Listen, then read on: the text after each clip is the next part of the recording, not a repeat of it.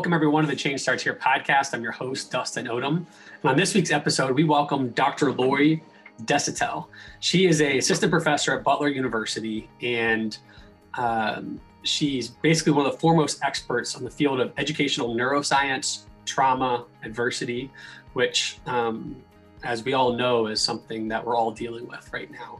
Uh, this is a really interesting conversation. We, we spend time talking about how, you know, just as soon as recent as 10 years ago, um, her field and focus on neuroscience uh, to some may have been seen as heresy. And now it seems to be one of the most forefront uh, issues that we're talking about right now. Uh, we dive into her latest book, um, Connections Over Compliance Rewiring Our Perce- Perceptions of Discipline. And that conversation is fa- fascinating to think about how we view discipline or how at least the education system has viewed discipline for a long time and what are some better ways to actually paradigms to have on discipline um, this conversation is super fascinating we dive a little bit into one of her books that was uh, talking about the education system as a whole from rethinking it as a like, machine kind of conveyor belt uh, entity to uh, a living, breathing system. I know this sounds kind of abstract, but we dive into the specifics of that. This conversation is incredibly fascinating. If you're someone who geeks out on neuroscience, it's a great conversation. If you're someone who thinks about uh, disciplining kids uh, and how to connect with kids in a better way, so not just discipline uh, for compliance, as we talk about, but discipline uh, for connection, and really just focus on making those real connections. Um, Dr. Desautels is uh, so thoughtful, so humble. Um, if you're someone who is geeking out, at didn't, I didn't, we didn't talk about this in the podcast or the interview, but if you're someone who kind of geeks out on this topic, she has a um, annual educational neuroscience symposium that you should definitely check out, and she also has a graduate certification through Butler University that you should uh, look into. Um, she's an amazing woman. This is a great conversation. Um, I got nothing else to say, but enjoy sorry for rambling. This is just a had a great time talking to her, so I know you will enjoy it as well. Thanks for listening. Okay, so Dr. Desautels, thank you so much for joining us. I know that you asked me to call you Lori. Uh, given your extensive research and impact on the field of education, I'm going to say that's going to be tough for me, but I'm going to try to do it. Thanks for joining us today. Yeah, thank you, Dustin, for having me. And and you know, we're all just doing the work that we need to do right now. So, well, yeah. Um, I appreciate you making time. First question we ask every guest is who are you and what do you love about what you do? Mm. So I love that question. And I think first and foremost, I am a learner. That is who I am. I love to learn. And this work has evolved over the past probably 10 to 12 years into what I knew in my gut and what I felt instinctively into what is absolutely re- required today. And um, so I work at Butler um, I teach in the College of Education, Butler University, and um, this year I'm in the graduate program, um, not teaching undergrad right now. But um, I also, what I love about what I do is that I'm back in the classroom. And when I was at Marian University seven years ago, I knew that I had lost touch. And um, it wasn't enough for me to go in to observe first and second year Teach for America teachers. Actually, I was, um, you know, I was observing at Arlington High School, which is, was a large high school here, and um, and it was the year that the state took over five schools, one in Gary, Indiana, and four in Indianapolis. And um, and so I left there knowing that um, if I if I were really going to continue this work to to the into the depths that I needed to, because we were seeing significant behavioral challenges from some children and adolescents that I knew were carrying in pain, and and yet we were we were punishing them in such punitive ways, and it just broke my heart. Um, and so I went back into the classroom, and I've been this is my eighth year and so I go into the classroom two days a week and I'm co teaching. This year I'm at Belzer uh, Middle School with seventh grade. And um, it's a large middle school here in Lawrence Township in Indianapolis, 1,200 students in seventh and eighth grade. And we have great moments and we have horrific ones. and nothing magical happens when I go in there, but I'm learning from my Voyager team. And, and then I'm traveling all across the world too right now. Um, since COVID is lifted, I was doing a lot of virtual, but I'm just taking this work, I'm taking what I'm learning um, to educators, and we are co regulating one another through the neurosciences. That was a long, long answer. No, I, I think for, for me, uh, when did you become fascinated with neuroscience and its impact on adults and kids in education? So it was almost an intuitive um, kind of facet of my learning, and I was um, in my doctoral work. I it was I was really looking at Martin Seligman's work in positive psychology, and um, and then I was looking at Joe Dispenza, Dr. Joe Dispenza's work, and he's kind of an outlier, um, you know, in in the work of neuroplasticity.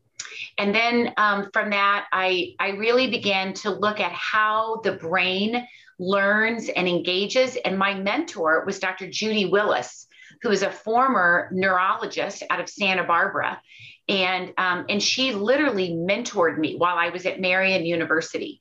And um, she, I, I think my work took off because she was so generous with her time and energy and passion, and she knew of mine. So I think it was, um, you know, we were really looking at how the brain learns 10 to 12 years ago and looking at behavior, but but we weren't, you know, I, I wasn't familiar with adverse childhood experiences um, until a couple of years later. And then that really, uh, that turned, that shifted everything.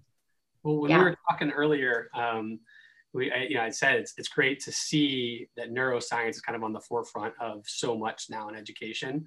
Um, it wasn't always that way, is what you said. I think you mm-hmm. used a pretty strong word to say when you're really exploring this content, it might have been heresy. Um, can you tell us a mm-hmm. little bit about your journey from, you know, following your gut to being at a, a you know, perceived heresy, I guess, in education to on the forefront of what is probably one of the most impactful places in education now? Mm-hmm. Well, I appreciate that question. I don't think I've ever answered this in an interview, so I'm really happy to do that. Um, but it's I'm being vulnerable. Um, probably, I would say in 2010, 2009, when I began to really delve into Dr. Willis's work and to really look at um, how neuroscience impacts learning and engagement and behavior. I began to look at we call this focused attention practices. The world calls it meditation. I began to introduce meditation to my graduate students at Marian University. And I think I rocked their world because they came in just focused on the academia part of it. And and so my evaluations as a professor just were in the toilet for about a year and a half. I mean, I would come home from class in tears because I knew in my gut that this work was um, moving in this direction and that we had to look at the nervous system um, before we could address behaviors. And kids who are rough, as we say in our house, don't learn. Hmm. And it takes way more than one effective teacher um, and it it it really is uh, discipline is not about students. Discipline is about the adults, and and I knew that intuitively, but it was really resisted, and it was a really hard time. And I share I've shared that with my students now that um, you know it was a long, long fought battle really, and I just I thought, am I crazy?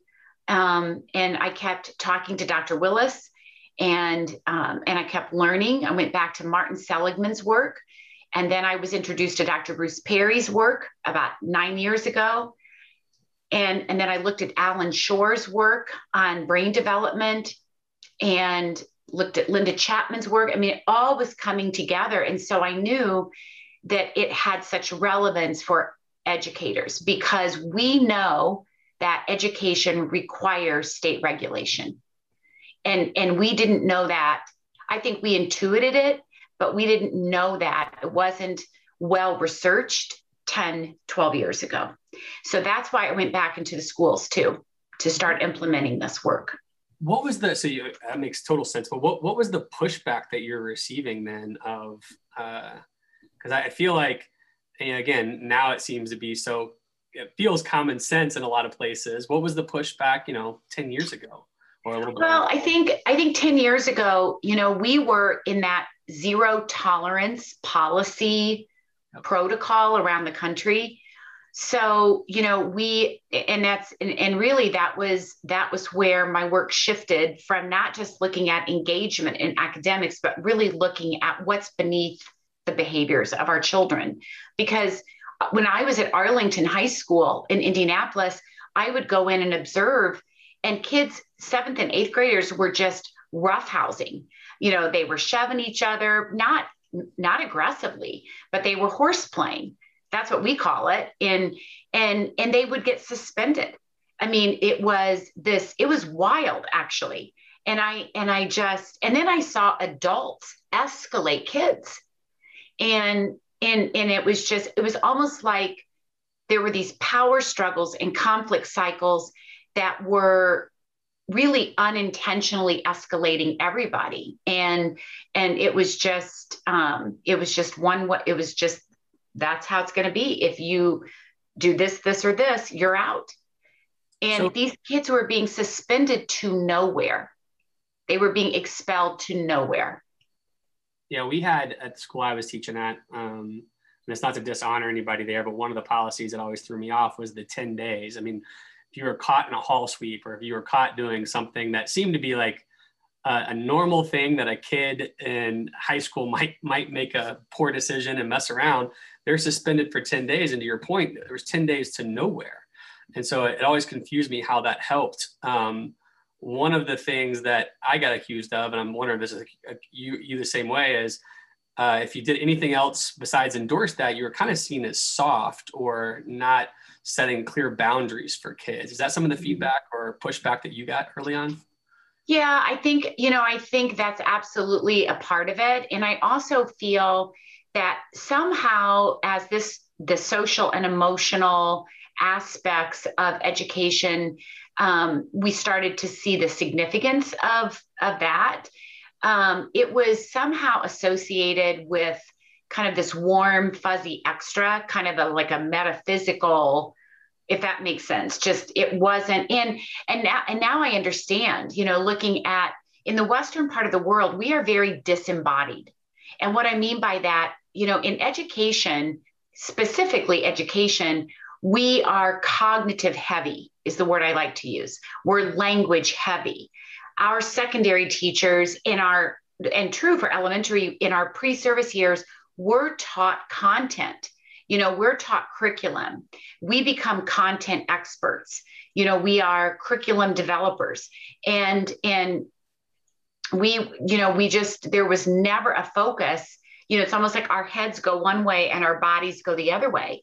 And when you look at the research now from Gabor Mate and Peter Levine and Bruce Perry too, and and um, Dr. Stephen Porges, who I'm working closely with right now, um, we hold trauma in our bodies. And so traditionally growing up, kids and adults just we we we just are cognitive thinking creatures who might feel later on. But what we know is that we're wired we literally the brain develops to sense and feel the world and we have to feel safe and we have to feel felt or we don't learn hmm. and and that's you know this was really distorted in in those zero tolerance policy punitive years. Yeah i think i mean so i want to uh, one thing i do find fascinating and i've i've not read all your books deeply but enough to i think be dangerous in this conversation especially mm-hmm. since my friend endorsed you so much coming into this. I felt like i had to uh, go as deep as i possibly could.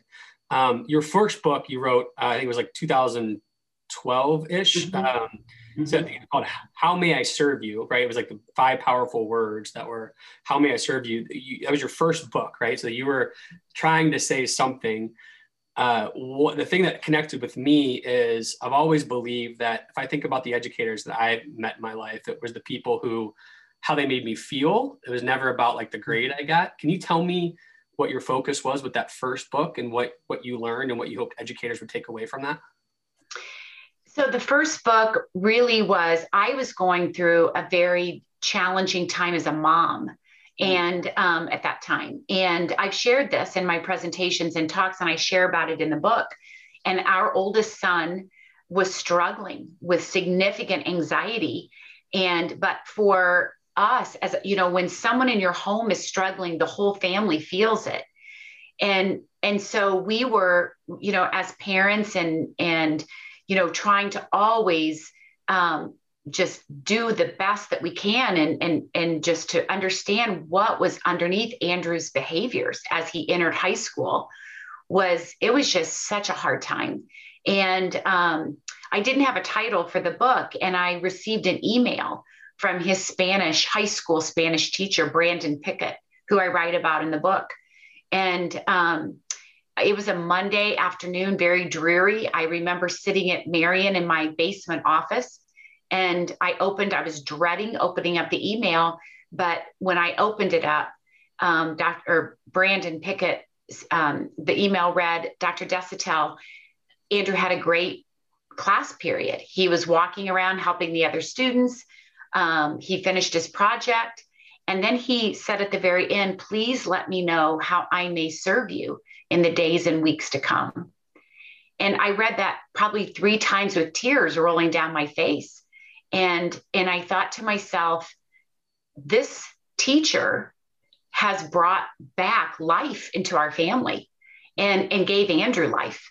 And i shared the email with andrew. And um and it was just so hopeful because somebody you know outside of our family was able to value andrew and to see him and to feel him and to hear him and he worked so hard for Brandon Pickett, got an A in Spanish.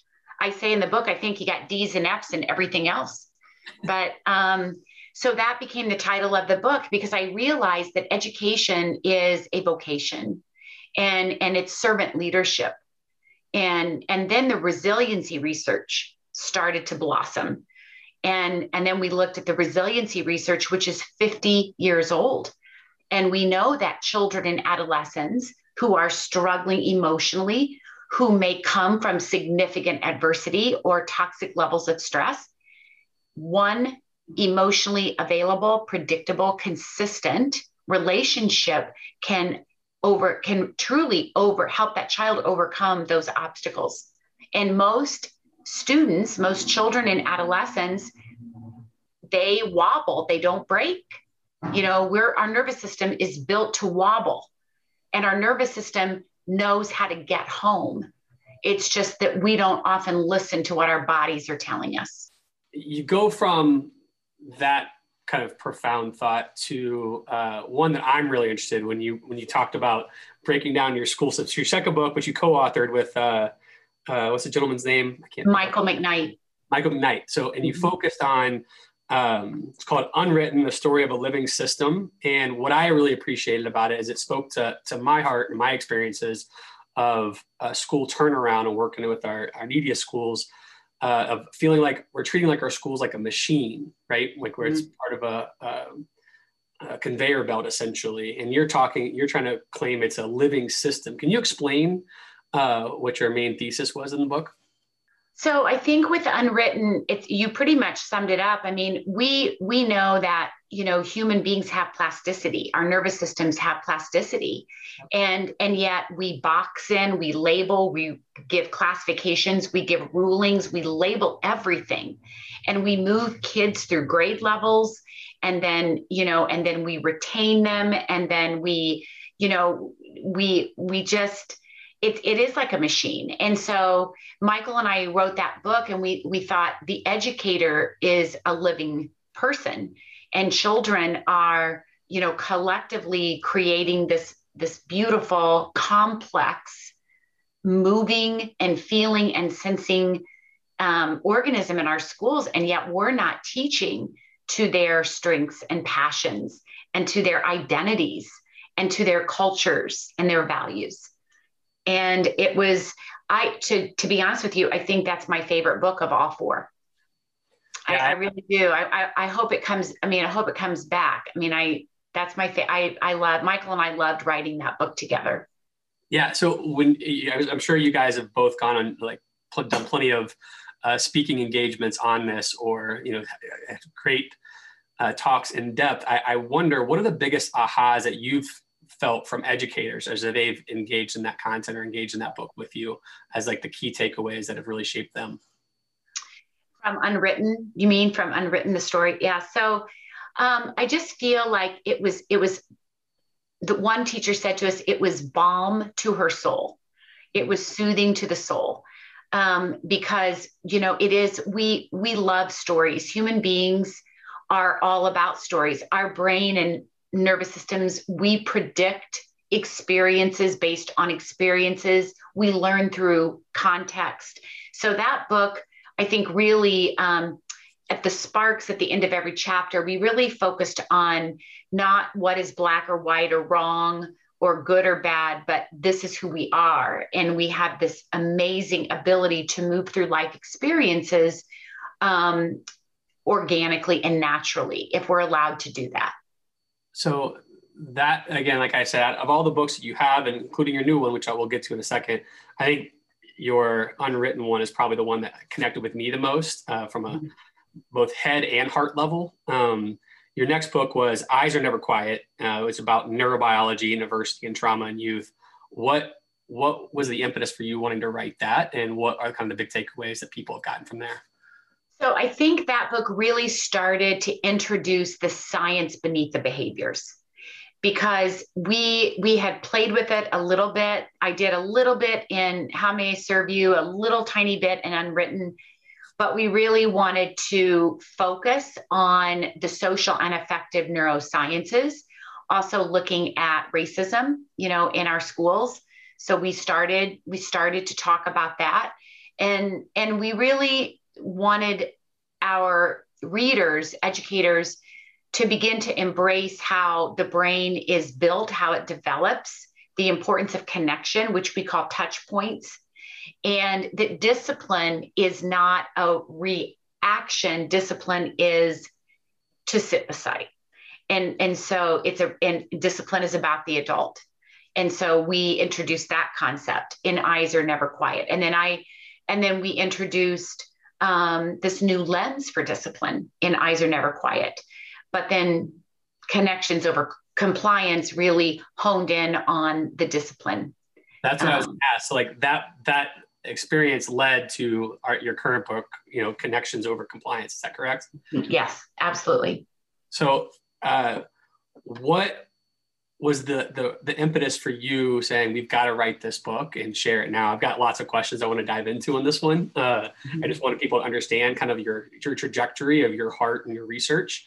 Um, mm-hmm. I'm just I'm really curious. Rewiring the, our perception of discipline is a is a catchy title. Like I'm picking it up and thinking, well, what what do you assume discipline is right now, and what's mm-hmm. the, what's the way discipline needs to be? Yeah, so that I I was the interesting thing um, about rewiring um, our perceptions of discipline, connections over compliance. I had to. I was writing the end of the book during when everybody was like literally shutting down. So on March 10th, 2020, um, I don't think I would have had the book completed by the end of the summer had I not had that time. And so um, that book, it when I was writing it over the summer, I remember saying to my husband, I just want you to be prepared because this book is either going to be wildly accepted or it's going to be rejected because I really focused on the adult nervous system as the driver of discipline and behavior management. And actually, connections over compliance was it was born from ASCD asking me to write a book about discipline for them. And that was in April 2019. And Susan, my editor at ASCD, um, and she was great, but the it was as it was being peer reviewed, um, they could not understand why I began the book if it was about discipline with educator nervous system state. And we just couldn't find a happy medium there. So I said goodbye. um, I'm done. I revised it three times, but I didn't change the order of the chapters. And I thought it's time, you know, I'm not going to wait on ASCD. They've written 40 books on um, discipline, and they're all saying the same thing. And when you look at our discipline data across the country, I don't care what district you're in, we're not disciplining a whole new group of kids every week. We have the same students in our suspensions in our kickouts, in our expulsions, our write ups. I mean, this is crazy. It's, you know, it's just, I, it, yeah, it, it's crazy. So I had a lot of fire um, as I wrote that book. Yeah. So then what, what is it that we need to do with educators first, right? And a lot of people that listen to this are, you know, teachers, but also we have school leaders and district leaders. I'm curious. Yeah. Uh, for the adults. So this is, you know, what when I travel into school districts everywhere, um, and people are embracing. So Connections Over Compliance talks about the framework of applied educational neuroscience, which I developed at Butler um, with the wonderful um, guidance of my um, former dean, Dr. Ena Shelley, and my former associate dean, Deb Lecklider.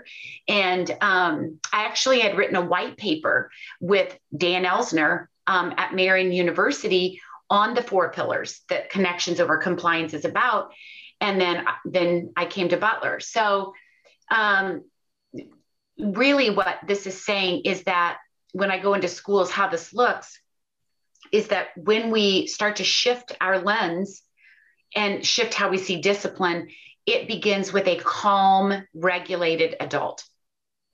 Because we know the nervous system of an adult is what can unintentionally escalate a child or co-regulate a child. So that's where we began. So if, if I'm a school leader, what what are some ways that school leaders can prioritize or care for the teacher brain state? We have um, what we call there it's brain and nervous system aligned practices for the adults in the building. And so we are, I am meeting for just as an example, a lot of my work in a district is with just the administrators. So we start with the administrators and um, and we we care for the administrators so that they can feel and experience these regulatory practices themselves. And then they are modeling these practices for staff. So i, I can share with you one um, it's called what are my anchors and I'm writing about it in my new book. I'm writing a new book. Kind of, I've had a horrible day of writing today, but um, so, I may have interrupted that with this call, but that's a whole other thing. Yeah, no, I'm glad for the interruption.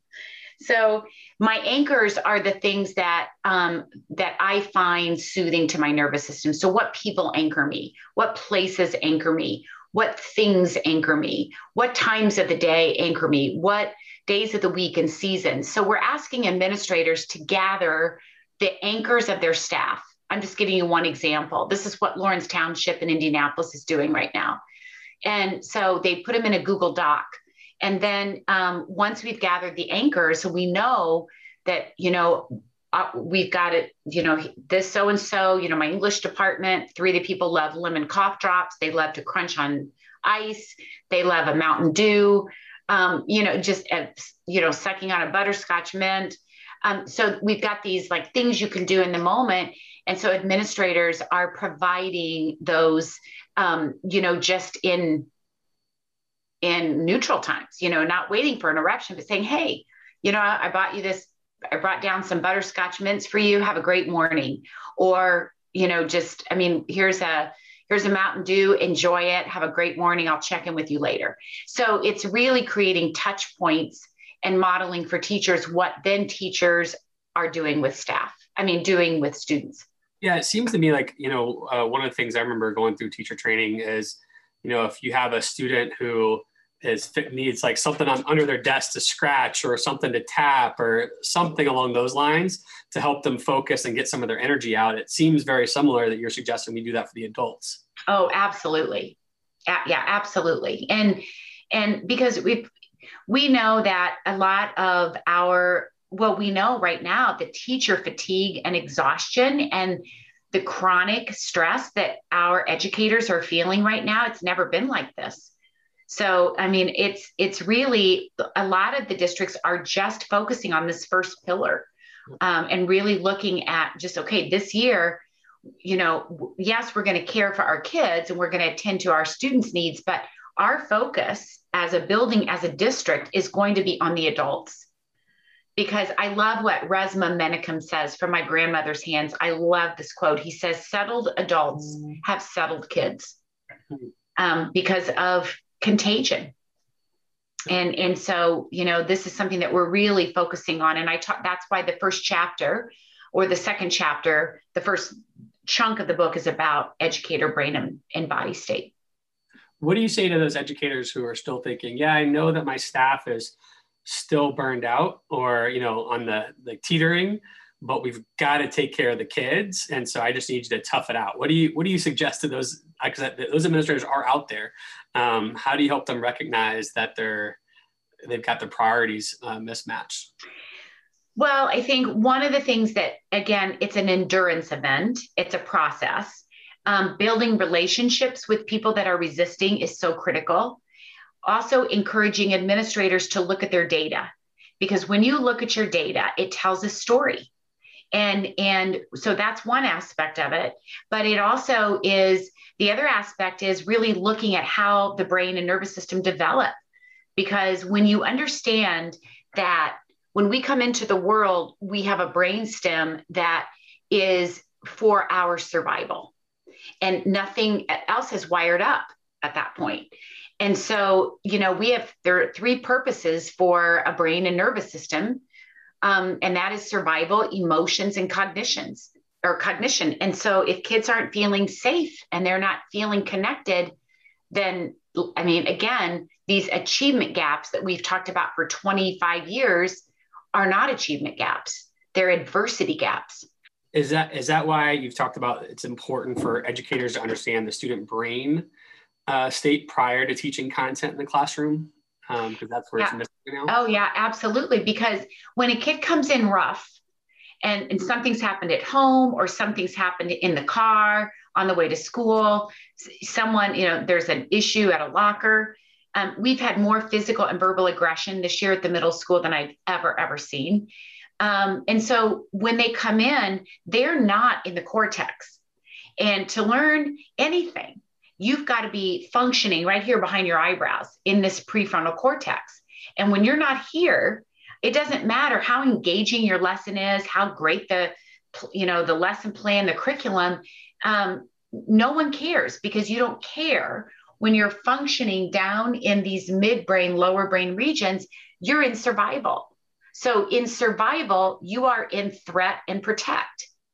So you can't reason, you don't have sustained attention, you can't regulate, and it's not a choice. It is a survival nervous system state.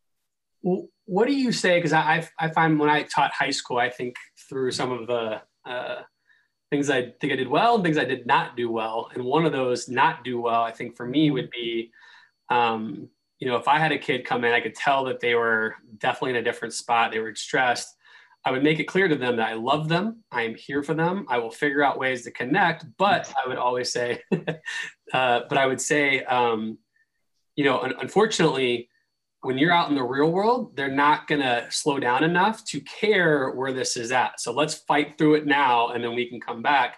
And given what you're saying, I don't know if that's the right strategy to really help that student. How do we find that balance of like, there is a reality that like if this was the real world they're going out on the job they may not have a boss or somebody who could who would help them regulate. Um, what's your what's your thoughts on that? Yeah so i mean the way that you just described how you approach that i think is a nice balance.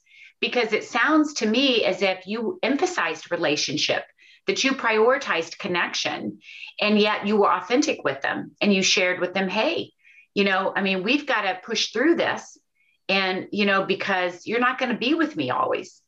And i think i think that our students are so and, and this is just true for human beings but our students really know who means what they say you know our kids are like tsa agents at the airport. They're not they're watching us. They're they're looking at our presence. They're watching our eyes, they're listening to our tone, they're seeing if our head tilts, you know, because if they're watching a flat expression or an expressive, even masks. I mean, you can, you know, we read the eyes. So I, I feel like your question is there's a nice, I think there's a happy medium, but you know, kids will work for people they like. And and um, and kids will respect people who respect them. Do you so, ever push back yeah. on again? It's a little bit of a repeat of an earlier question, but as you're thinking through these um, this rewiring of discipline, do you get pushback of like it, it can feel like every kid gets a trophy of I, have got to you know how I'm not really punishing them. What, where's the punishment or where's the how, how do you help people out of that kind of uh, frame of mind? Yeah, well, and so that's that's where this new lens of discipline, that's what this is about because it really is the core like the hub of discipline is co-regulation. So it's not that you're not it's not that you're not giving consequences, but it's that you're making sure that you're in a nervous system state that is calm and can reason and use logic and you're and so is the student when you wait for that you know when you have created that calm state of what we call state dependent functioning um, and then we can listen then we can receive then we can make sustainable changes. Um, but it you know again it takes i love what bruce perry says. He says it's he calls it therapeutic dosing. And we don't you know kids and human beings don't change from one hour of counseling every week. It's through these micro moments of connection that we begin to feel seen and heard and felt. And and that's what that's what discipline is really about. It's about sharing and modeling that calm so that students can begin to experience that themselves. And they can begin then to um, explore um, a different way of you know going about an experience. But you can't do that when you're in fight flight or shutdown. So tell me a little bit more about that micro moment of connection. Um, is there a defined like what, what is that definition really? Is it moment of time? Is it uh, a couple seconds? Is it a few minutes? Yeah. does it really matter? Am i off track on that question? No no it's a great no it can be a it can be two seconds it can be two minutes but it's really those you know we call those those spaghettio moments um, where you are just joining up with a child while they're having breakfast while they're unpacking their backpack you're sitting down you know you're um, you know just greeting them as they come into the classroom how you leave them how you transition with them. You know it's really just um, those thousands of moments of check-in um, that we call touch points. And, um, you know, the like many of our kids come to school with so many touch points, and many of our children who are struggling, who have experienced chronic unpredictability and isolation, especially during the pandemic, didn't have those points of connection. And so many of our kids come to school for family privilege. They come to school for safety and for connection and for nurturing. So those touch points, or what Dr. Perry calls therapeutic dosing, um, that could be, you know, we just it happens in conversation. It happens in the way you look at a child. You know, it happens in how you stand by them. I have an image of Jason Smith. He's a former graduate student of mine from Marian University, and he's a, I think he's a principal now. Um, and he sent me this photo of him just, he's like a six foot eight guy. And he's just sitting in the hallway with this little guy who eloped out of the room. And he, Jason's just sitting there with his knees up, and this kid is sitting next to him, and they're both just on their phones. And and it, it, he was waiting. You know, he was just sitting there and he was sharing his presence. They weren't talking. Um, there was no conversation. They weren't looking at each other, but this young man knew that Jason was there for him. I think that that example is really helpful because one of the things that I think could be overwhelming as you kind of analyze your practice, if you're an educator diving into this work, uh, would be, man, I've got, you know, a high school classroom, I've got 30 kids. I think depending on what school you're at, maybe 25 of them are really struggling with trauma. Um, mm-hmm. How do I give them the TLC, the connection that they need? And your point is of there's a million ways to do it and it could be proximity You could, like you said the power of the eyes again that was in your i think third book that you wrote uh, yeah. power of like really connecting and showing people you love and you care then you see them deeply not just i'm looking at you yeah um, that's powerful to know that it's through a lot of little things it's not through these like major uh, one-on-one conversations. Well those are good i'm sure. Uh, it sometimes it seems hard when you've got five classes of 30 kids or something. No and and so and i, I want to add to what you're saying you're absolutely right but it what people forget is that it's a tier one universal lens practice. Yep. Um, this is what you know this is not we're not talking about just for these students or for this group that this discipline and and when we think about discipline it's in your procedures it's it sits inside of your routines and your transitions and it's how you start the day i have a science teacher i'm so I, I don't like the word proud of her. I'm so in awe of her. She's just, you know, she kind of looked like a deer in headlights this year at the beginning of the year. And she's taught every year in a pandemic. I mean, I can't, you know, can't even believe it. But anyway, she's she's really starting to feel this in her nervous system. And so in this is science, she starts class with Gray Gray's Anatomy um, and these video clips. And then they they talk about, you know, what they notice, how, you know, what does anger look like in different people? you know so it's you integrate this work through yesterday we drummed in mr kyle um, smythe's room at belzer and i brought in a drum we listened to this really cool drumming video we drummed and then everybody wrote a math problem with no answer to it just the problem that they had learned this semester and then they wadded it up. They had no idea what I was telling them. They got to stand up and they got to toss it as far away from them as they could. And then on the count of five, they got to go grab one and they got to solve it. You know, and so it's simple. You know, a lot of teachers are, a lot of educators do this intuitively, but what we're, we know the brain and nervous system love novelty. We love to anticipate. We predict experiences based upon experiences and rhythm and breath and movement and sensory experiences bring us to the cortex. And that's how we start the day and end the day in transition. That's awesome. What, I mean, you're in the middle of writing, so you may have writer's block today, which is probably not something I'm supposed to mention to an experienced writer like yourself. But it, what is one thing that's on your mind or heart to share with educators right now of whether like when you're thinking you're listening right now i just want you to think about this either connecting with your students connecting with your own regulation or anything else that's on your heart right now well i think so i want educators to to really understand that as challenging as this time is and as hard as it is the behavioral challenges the fatigue that we're all experiencing that the human the human nervous system is built to repair and to heal. And that happens through a well researched concept called neuroplasticity. And there are a lot of definitions of neuroplasticity, but they all are about how experiences change the brain structurally and functionally in every moment. So we don't have to be who we were this morning. And that's what we tell our kids. I don't have to respond to a child the way I did this afternoon, tomorrow morning. And, and really, that is something we can control. We cannot control the behaviors of others.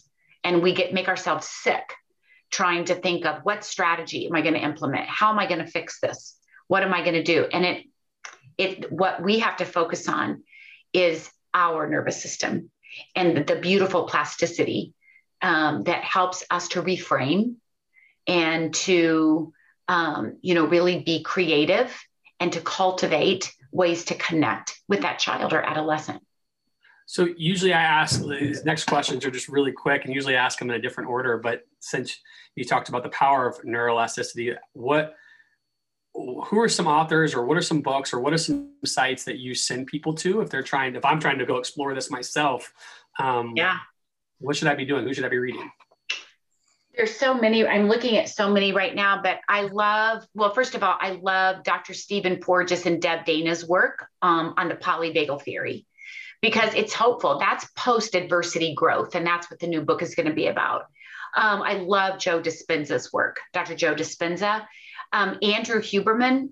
Um, he's got a great podcast, and oh my gosh, like every time I mention it, people, and it's good for high school kids and some middle school kids. His his research is um, he does a lot of research on um, vision and neuroplasticity and um, eye movement and neuroplasticity. I love. Um, I'm trying to think who else I've been studying right now oh, Laura Boyd, Dr. Laura Boyd from UBC. Um, she's going to be a part of the research in my new book. I've been looking at Dr. Paul Conti's work.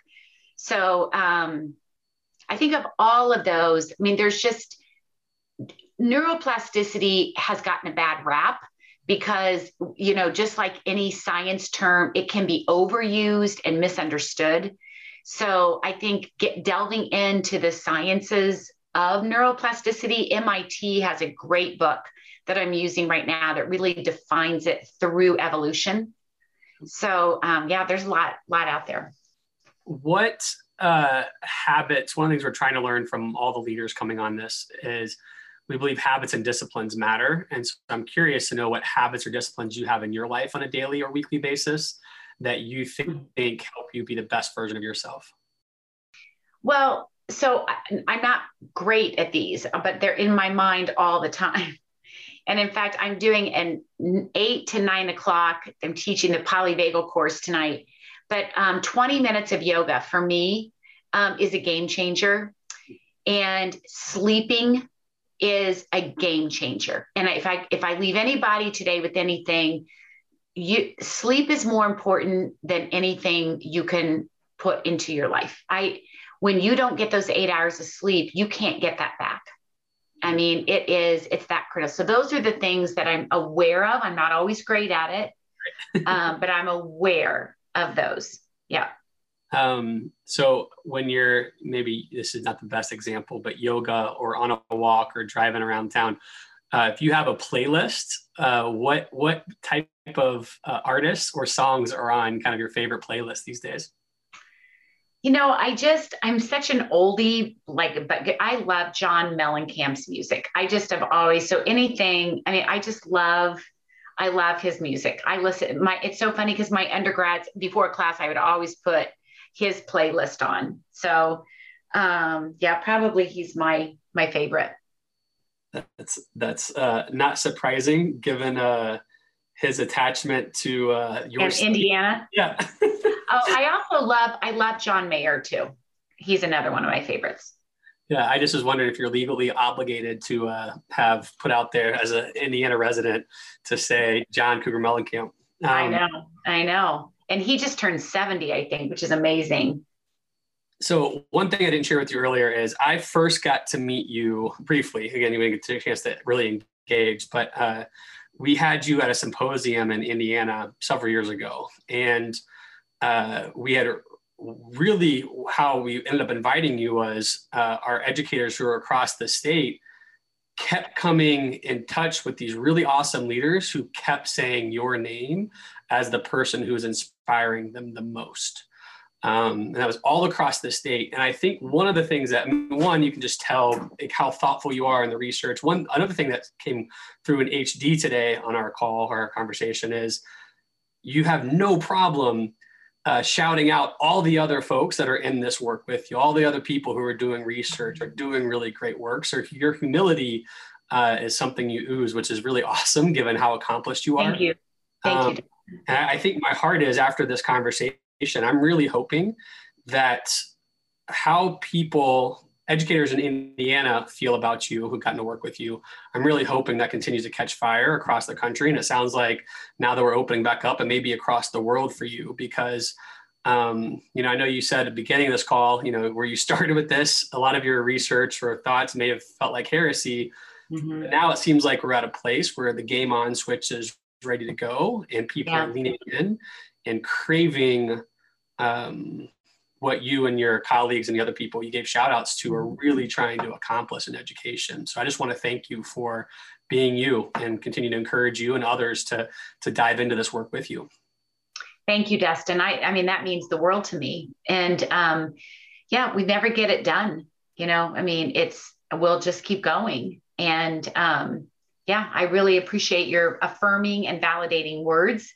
And um, yeah, there's just, there's a lot of room um, in our educational arena for us to not be so, so I love this term, um, neural rigid um, and that's where Joe Dispenza says if by the time you're 35 years of age, if you're not intentional about really changing it up, um, you're going to live your life in sameness.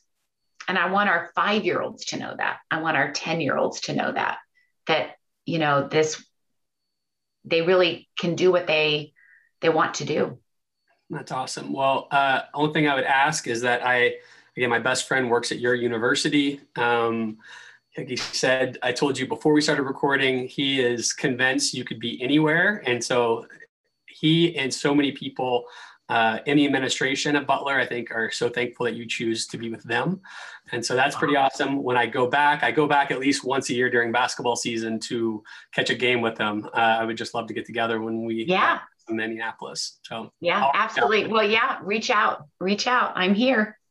Well, this was a blessing. Thank you for making time. Hopefully, yeah. uh, you got your creative juices flowing so that when you get off with us, you can dive right back into your writing and get out some more uh, of your amazing knowledge. So appreciate you so much. Thank you, Dustin. Thank you. Have an awesome day. All right, you too. Please support us by subscribing to our YouTube channel uh, podcasts on Apple or Spotify and help us celebrate the beautiful, messy work of shaping human potential.